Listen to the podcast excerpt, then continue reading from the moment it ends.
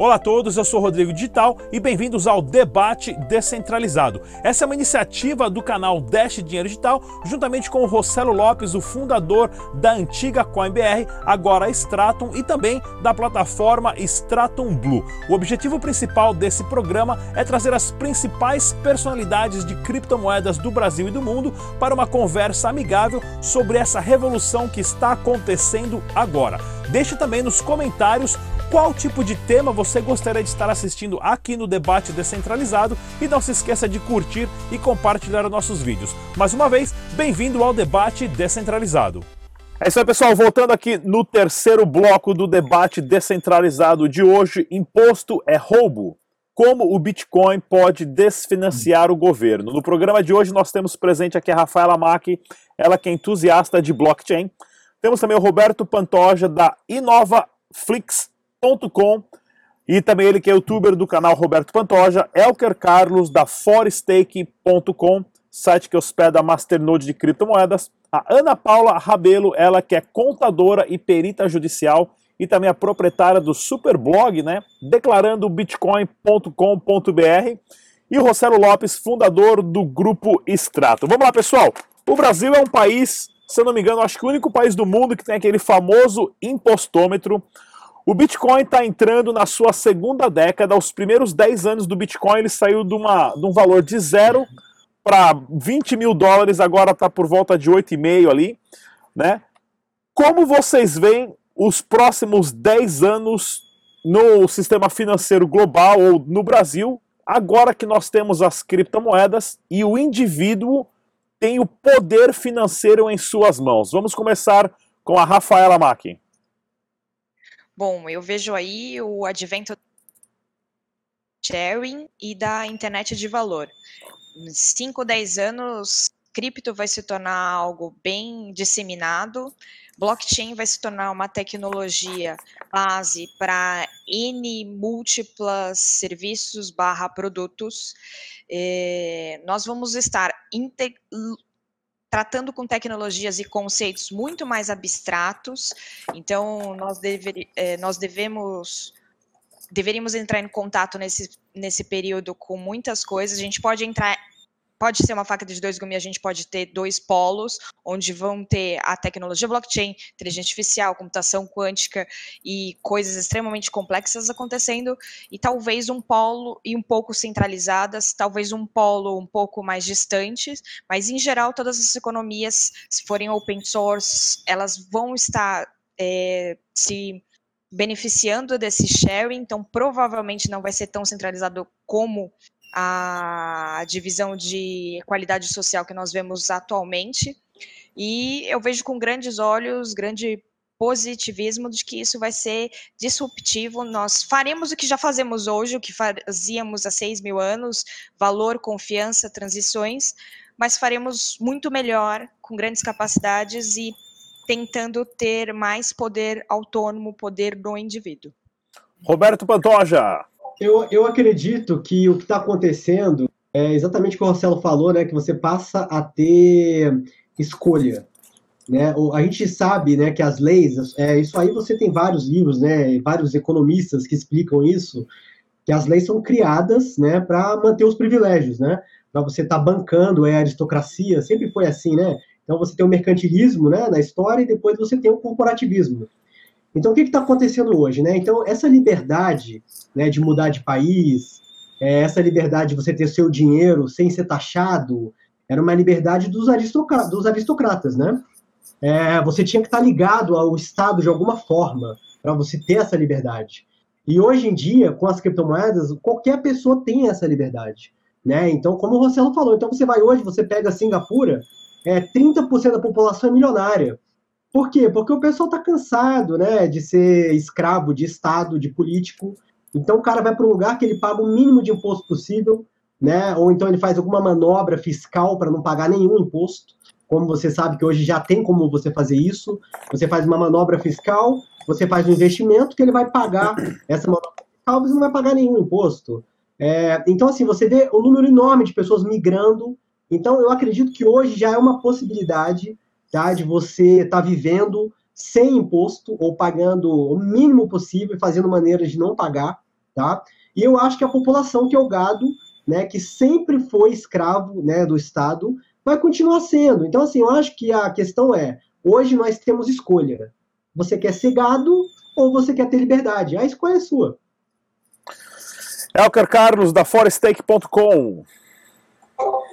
Então, cara, sobre o Bitcoin, eu acho que mudou já a cabeça de muita gente, principalmente o pessoal da tecnologia, já conseguiu entender que o Bitcoin é muito mais que uma moeda que possibilita, literalmente, é, hoje eu trabalho, quase 40% dos meus são de fora, tenho 20% de clientes cara, não, tenho, não consigo nem me comunicar com eles, e tudo graças à criptomoeda. Acredito que o futuro daqui para frente, nós temos um, um, uma, um, um caminho, uma bifurcação aí na frente. Nós podemos simplesmente evoluir muito rápido, e aí sim, com a criptomoeda, com o blockchain, com a transparência, virar um país de primeiro mundo. Isso estou falando Brasil, tá? Bem da tua pergunta.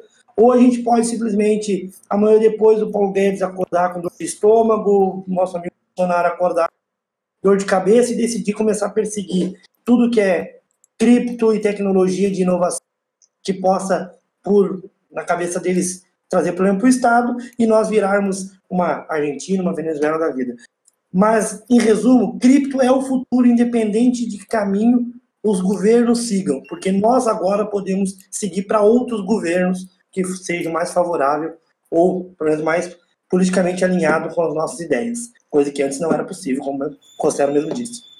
Ana Paula Rabelo. Eu vejo o Bitcoin, até corrigindo, eu não sou apaixonada por impostos, tá? Mas eu sou apaixonada por Bitcoin. Tava só pegando no seu pé só, Paula. Não, eu sou apaixonada por Bitcoin. Eu, eu, eu olho para o Bitcoin e eu enxergo. Eu acho que o Bitcoin é o futuro, mas dentro desse futuro eu acho que a gente tem que se organizar muito ainda. Uma coisa que eu falo muito para o Rossello, a gente fala muito disso, é que por que, que tem tanta gente entrando em pirâmide aí, né? E é, é questão de educação.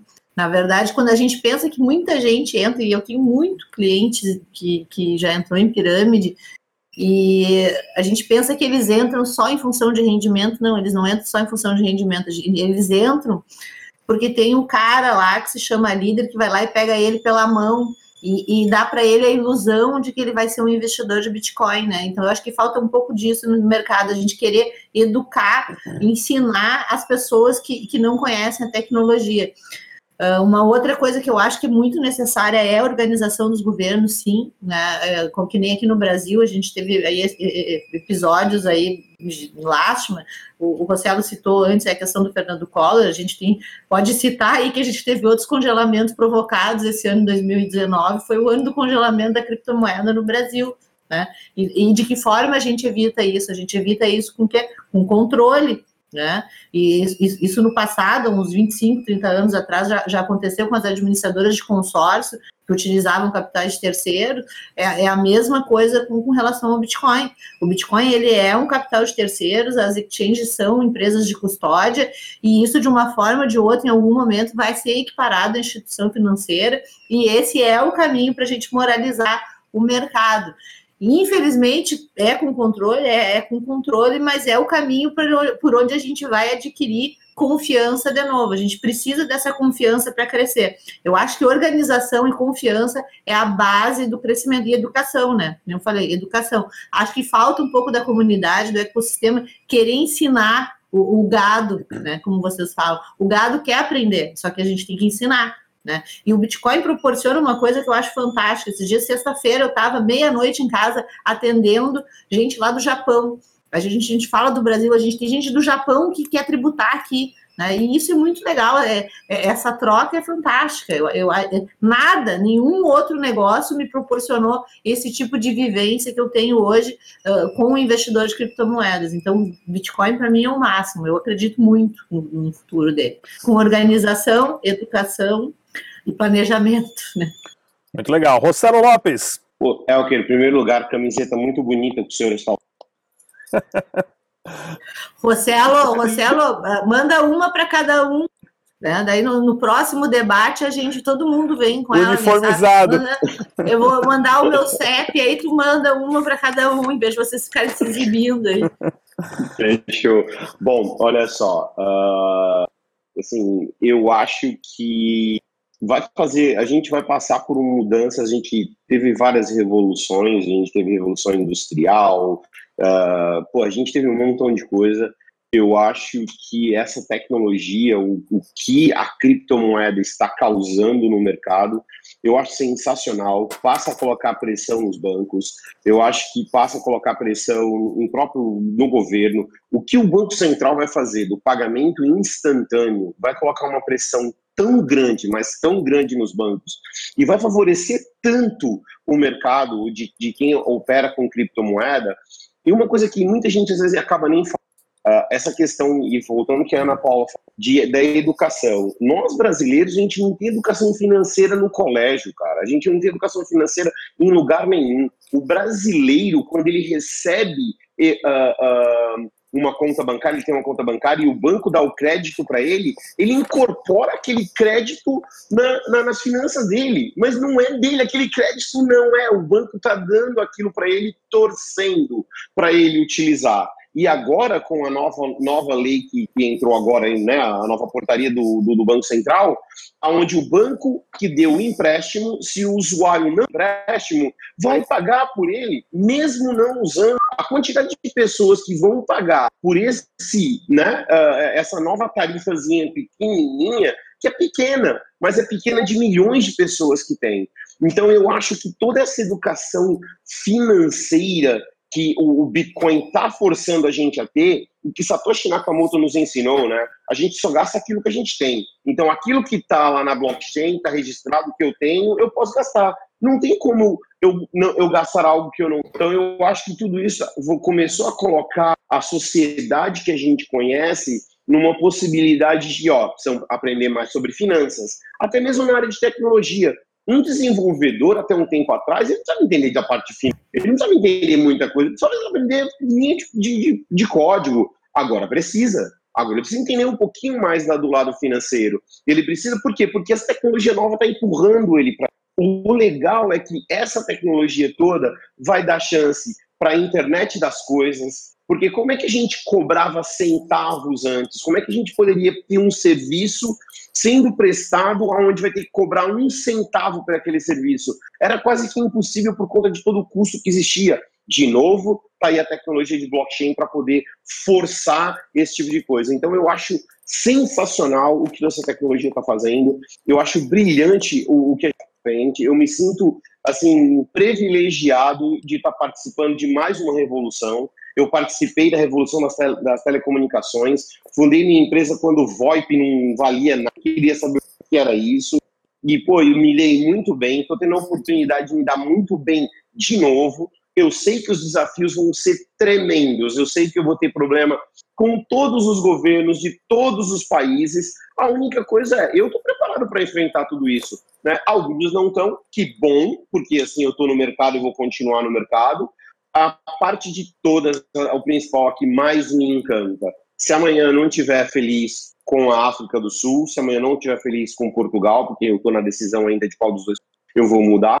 Se eu não estiver feliz, eu vou para Nova Zelândia e eu só preciso alugar uma casa lá e levar minha.